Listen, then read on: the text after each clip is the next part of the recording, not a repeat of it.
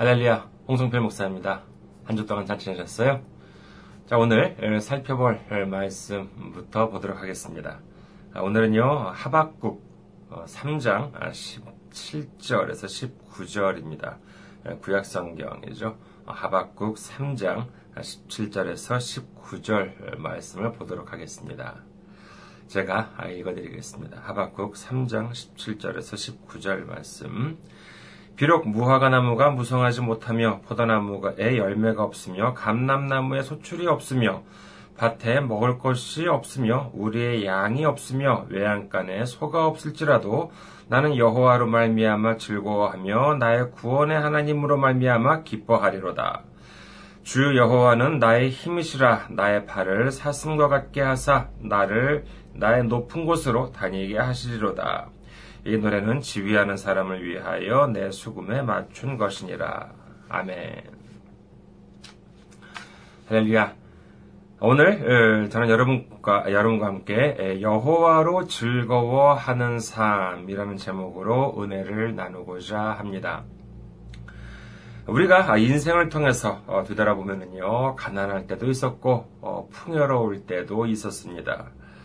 아, 이것은 비단 경제적인 그런 뭐 돈이든지 이런 거 어, 이런 측면만이 아니라 우리 마음, 우리 마음도 역시 마찬가지입니다.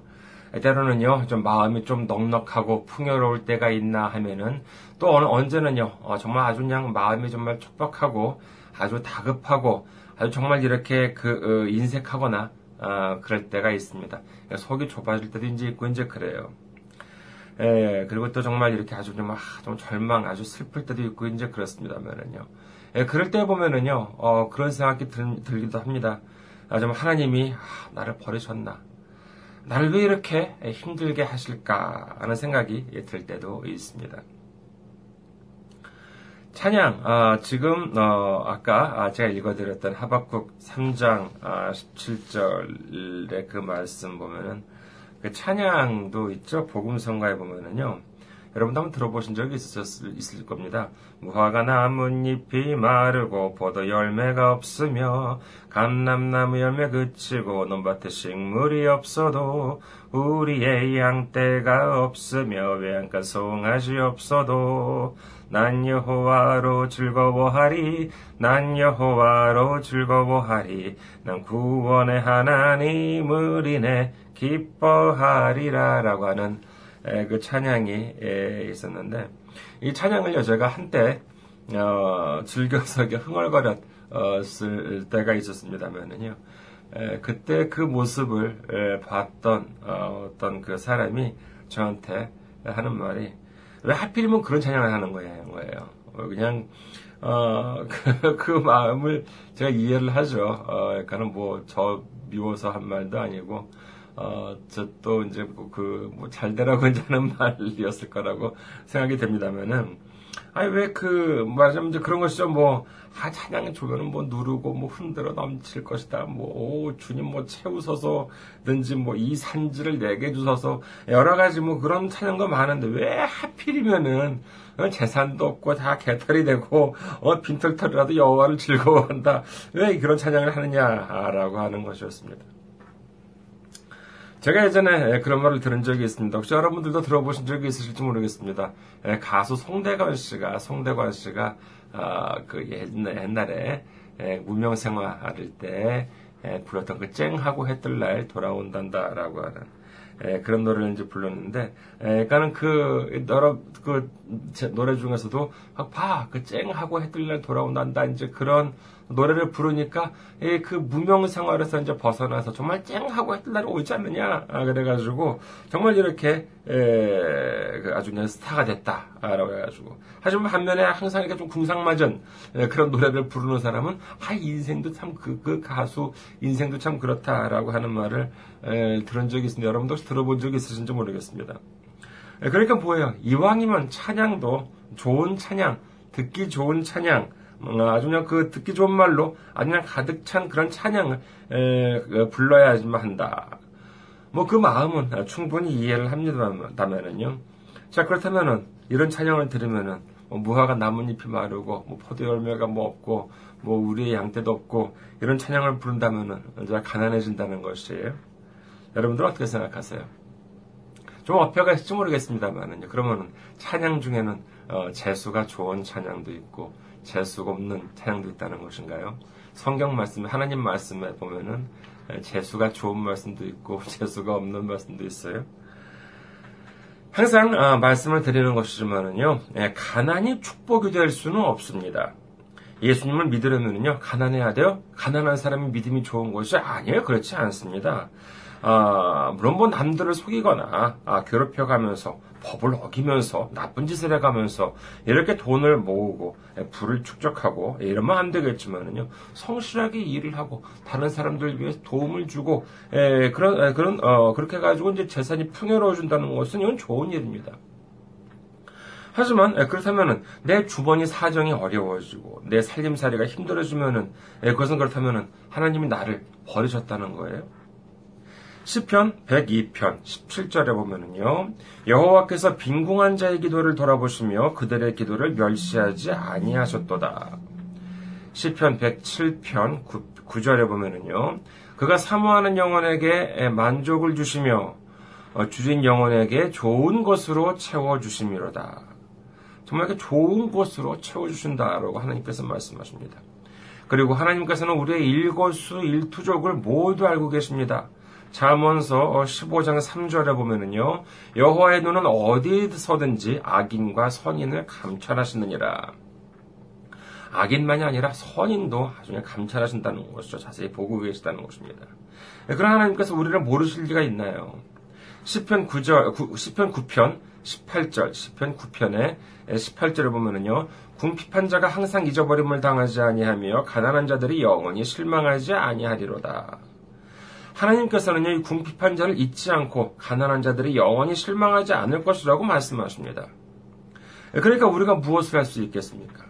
데살로니가 전서 5장 16절, 항상 기뻐하라. 그 다음에 빌리포서 4장 4절, 어, 주 안에서 항상 기뻐하라. 내가 다시 말하노니 기뻐하라. 라고 말씀하십니다. 성경은 언제 기뻐하라라고 말씀하고 계세요? 좋은 일이 있을 때만요? 아니면은 뭐 우리 형편이 넉넉할 때만요? 아니에요. 그렇지 않습니다. 항상 기뻐하라라고 반복해서 말씀을 하고 있습니다.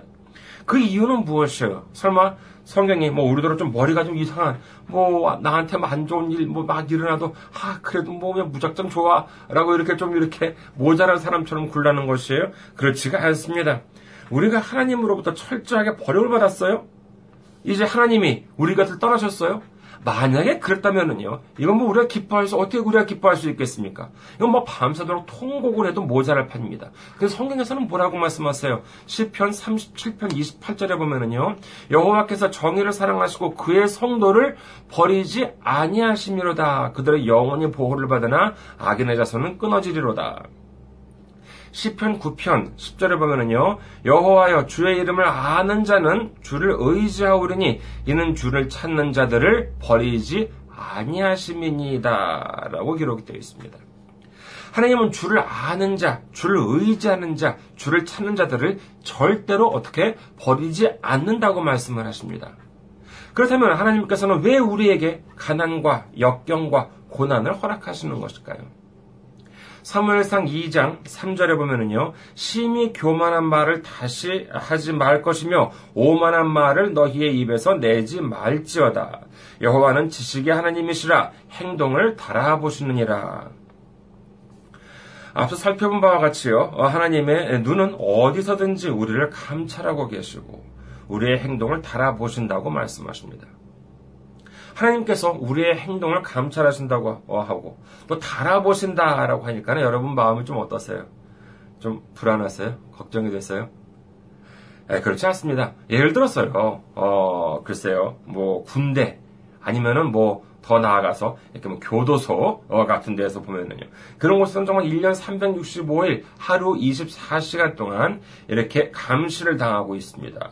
그 이유는 뭐예요? 이유는 딱 한 가지예요. 뭐냐? 나쁜 짓을 어느 놈이 저지르지 않을까라고 감시하고 있는 것입니다. 그랬다가 교도관의 눈에 딱 걸렸다 라고 하면 아주 그냥 혹독한 벌을 받게 되는 것이죠.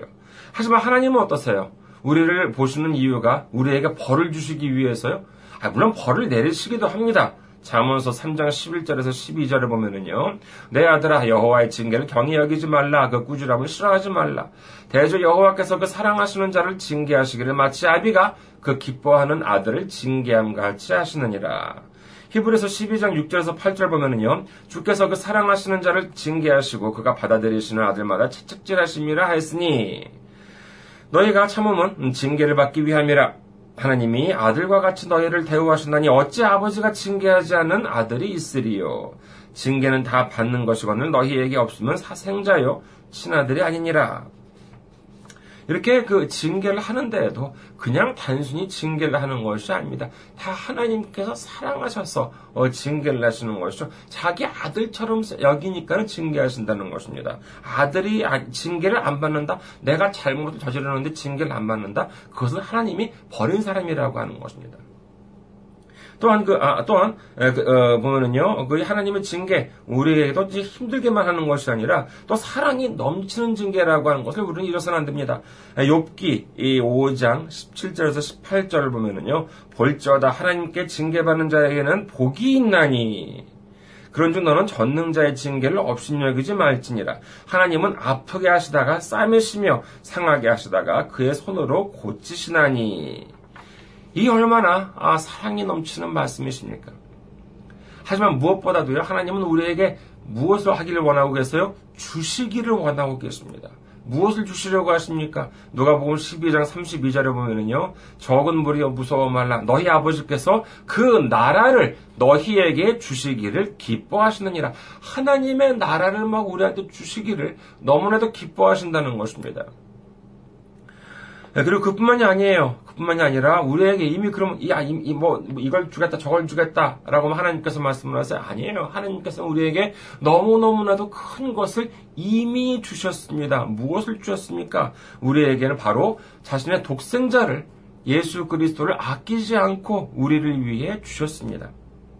요한복음 3장 16절 어, 우리 모두 다 아는 구절이죠. 하나님이 세상을 이처럼 사랑하사 독생자를 주셨으니 이는 그를 믿는 자마다 멸망하지 않고 영생을 얻게 하려 하심이라.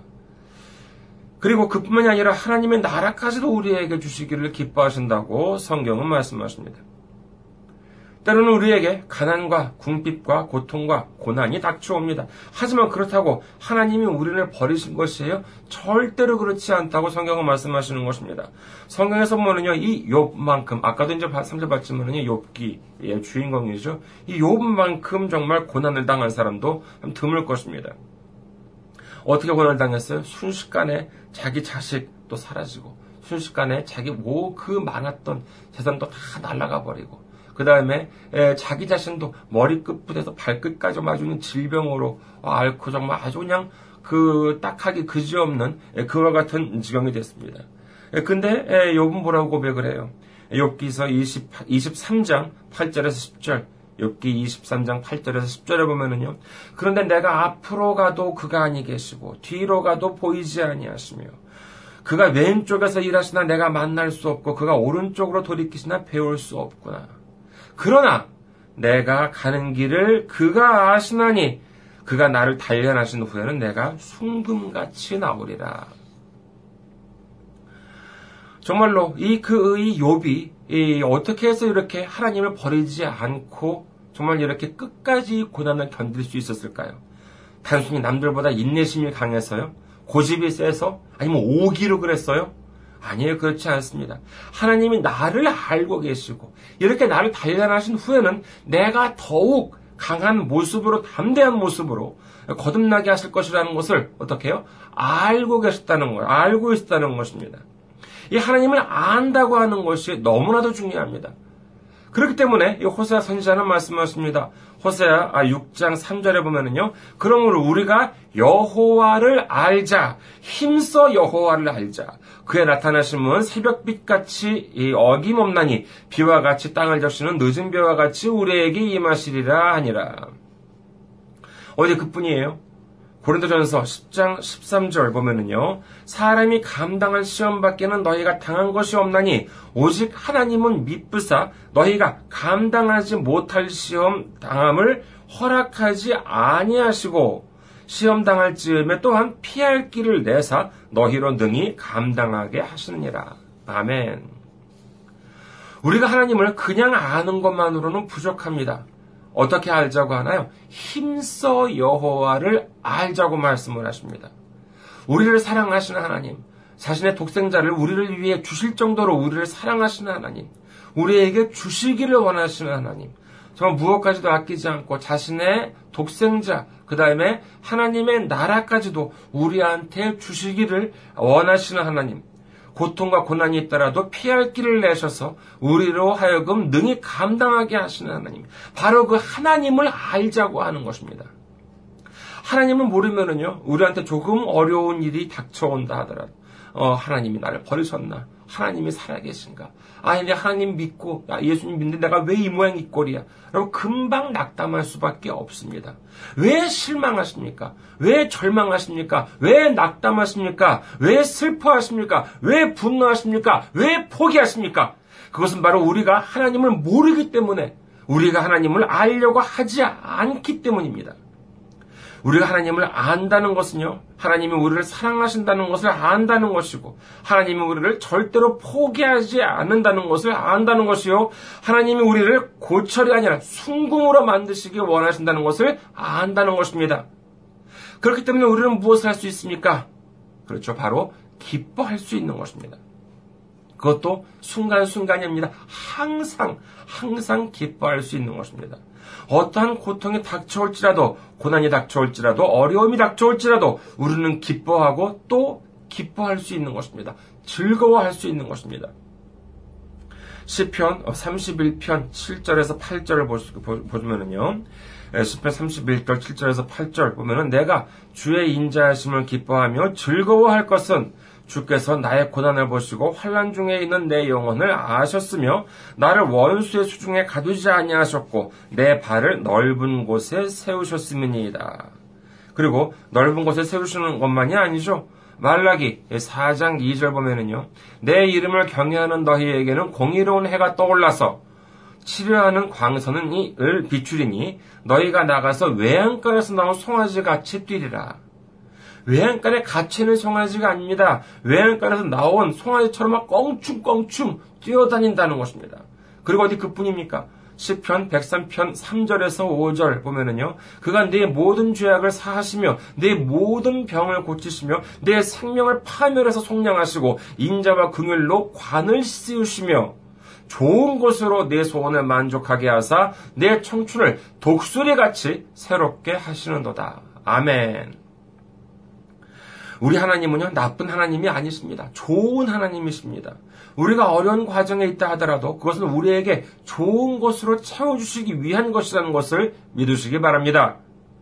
바로 지금은 영적으로나 육적으로나 무화과 나무가 무성하지 못하고 포도 열매 나무 나무 포도 열매 포도 포도나무에 열매가 없고 감람나무에 소출이 없고 밭에 먹을 것이 없고 우리의 양이 없고 외양간에 소가 없다 하더라도 우리 모두가 포기하지 않고 낙심하지 않고 실망하지 않고 절망하지 않고 낙담하지 않고 슬퍼하지 않고 우리 주님으로 말미암아 즐거워하며 우리 구원 하나님으로 말미암아 기뻐할 때 우리 주님은 우리의 힘이 되시고 나를 높이 들어올리실 것이요 외양간에서 나온 송아지처럼 뛰놀고 우리의 청춘을 독수리같이 새롭게 하시는 우리 주님을 믿고 의지하는 우리 모두가 되시기를 주님의 이름으로 축원합니다. 감사합니다. 요즘 어, 환절기가 아, 나서 그런지 저 일본에서 보면은요 주변에 이제 감기에 걸린 사람들 꽤 많고 이제 그렇습니다. 여러분도 항상 감기 조심하시고 항상 영적으로나 역적 육적으로나 항상 강건하고 어, 그다음에 마음 좀 담대해서요 항상 주님께 영광을 돌리는 어, 하루하루가 되시고 정말 세상에 나가서 정말 이렇게 예수님께서 승리하신 것처럼 예수님의 승리가 우리의 승리 그래서 하루하루 승리하는 우리 모두가 되시기를 주님의 이름으로 축원드립니다. 감사합니다. 다음 주에 뵙겠습니다.